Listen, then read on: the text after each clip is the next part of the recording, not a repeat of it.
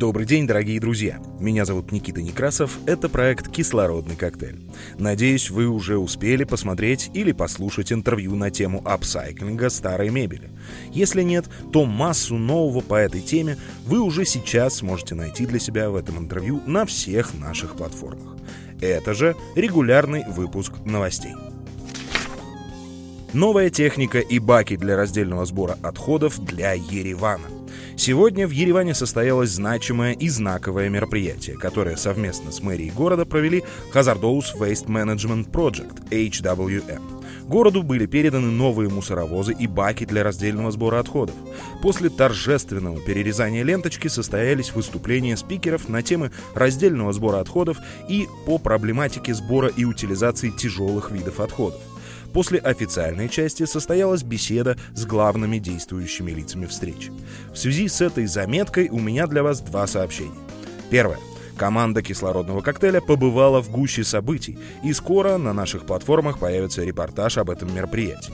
Второе. Мы записали интервью с экспертом программы Европейского Союза по управлению опасными отходами. Это как раз HWM, Артуром Аракеляном.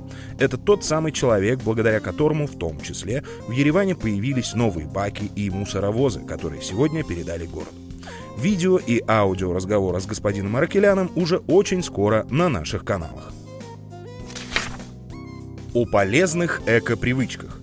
Чините и перешивайте одежду, которая вам уже не подходит. Сегодня модная индустрия – второй загрязнитель в мире после нефтяной промышленности. Каждый год мы забираем у природы по 108 миллионов тонн ресурсов, а возвращаем по 92 миллиона тонн отходов – чем бережнее мы относимся к вещам, которые уже есть в нашем гардеробе, чиним повреждения, перешиваем в новые изделия, тем дольше они будут нам служить. А это значит, мы сможем уберечь природу от дополнительного мусора. И бонусом Перешив, например, старое платье в новую юбку, мы получим такую вещь, которой ни у кого нет. Кстати, если вы интересуетесь, куда принести старую одежду в Ереване, в описании для вас будет ссылка. Мы продолжаем следить за ситуацией с Кольцевым бульваром. В мэрии Еревана по инициативе оппозиции прошло обсуждение дальнейшей судьбы четвертого сектора Кольцевого бульвара. Главные тезисы «за» и «против», которые прозвучали во время обсуждения. Член Совета старейшин Кристина Варданян сообщила, что сегодня зеленых зон общего пользования в Ереване в пять раз меньше гигиенического норматива. Менять одно строение в кольцевом парке на другое неприемлемо с точки зрения здоровья. Экс-мэр Еревана Аек Марутян выразил мнение, что все зеленые общественные зоны, которые принадлежат общине, ни при каких условиях не могут предоставляться частному сектору. Представитель Федерации тенниса Армении Гранд Саркисов. Никто не приходил.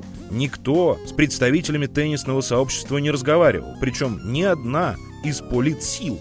Вообще не происходят изменения. Но с тренерами, спортсменами, любителями никто не поговорил. Он считает, что корты должны быть сохранены с исторической точки зрения, как площадки, с которыми связана история людей. Предложения, озвученные на обсуждении, будут собраны и изучены, после чего пройдет повторное обсуждение для принятия окончательного решения и обращения с ним к городским властям. Ранее в новостном поле появилась вот такая информация, которая напрямую связана с бульваром. В парке Победы у памятника «Мать Армения» в Ереване будут построены теннисные корты. Это как раз те самые корты, которые собираются убрать из четвертого сектора Кольцевого бульвара.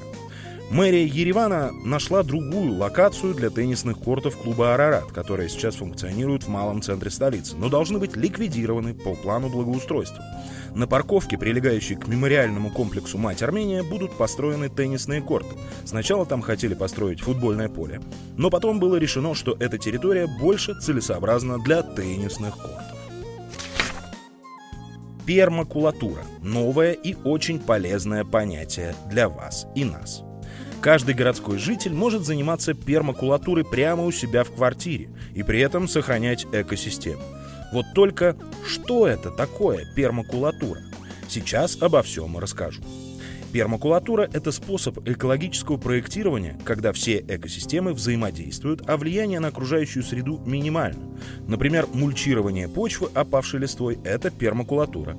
Пермакулатура позволяет обеспечить людей продовольствием, при этом не нарушает экосистемы.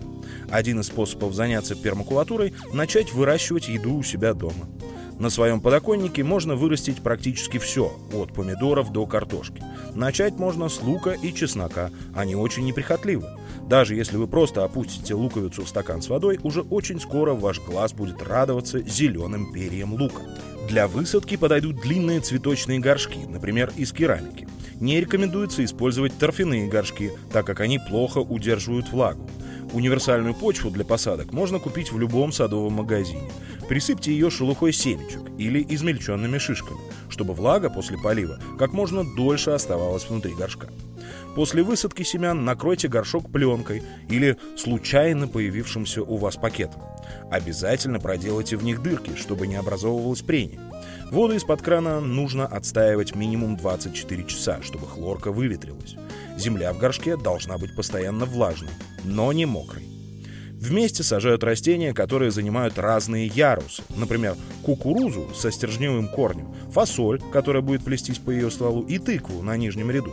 Еще несколько примеров добрососедства для посадки у вас дома. Вместе смело можно сажать салат и фасоль, свеклу и чеснок, томат и базилик.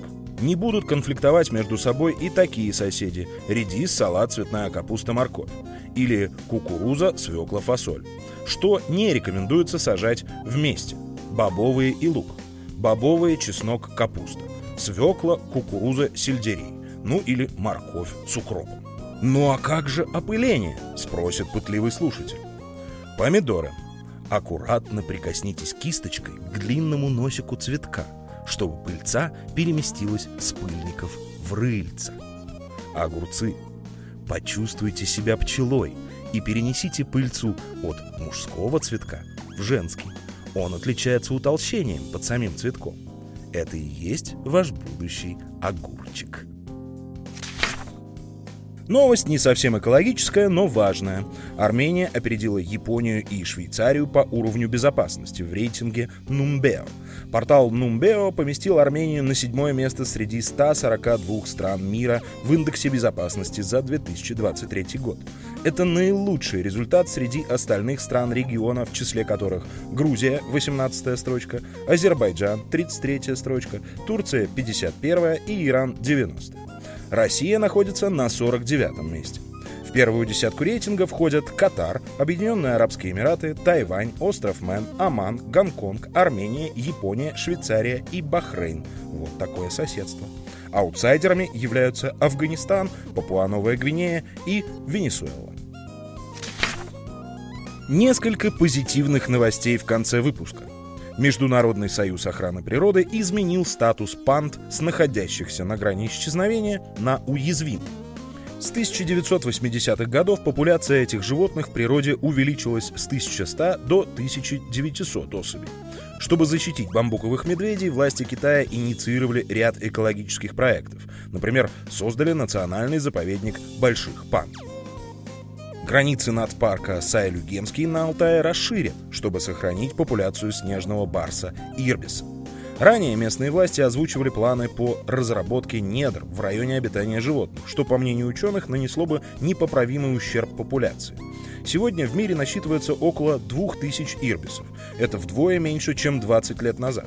В России обитают около 70-90 особей, половина из них в республике Алтай.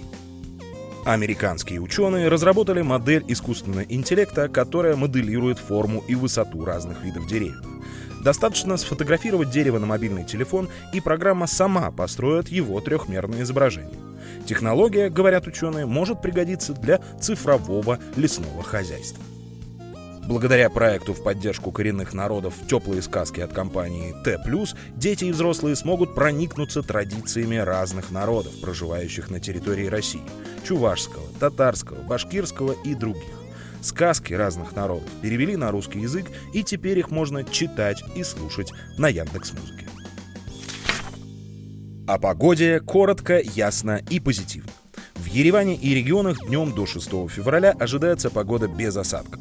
Ветер западный 2-4 метра в секунду. В отдельных районах ожидается усиление ветра до скорости 15-20 метров в секунду.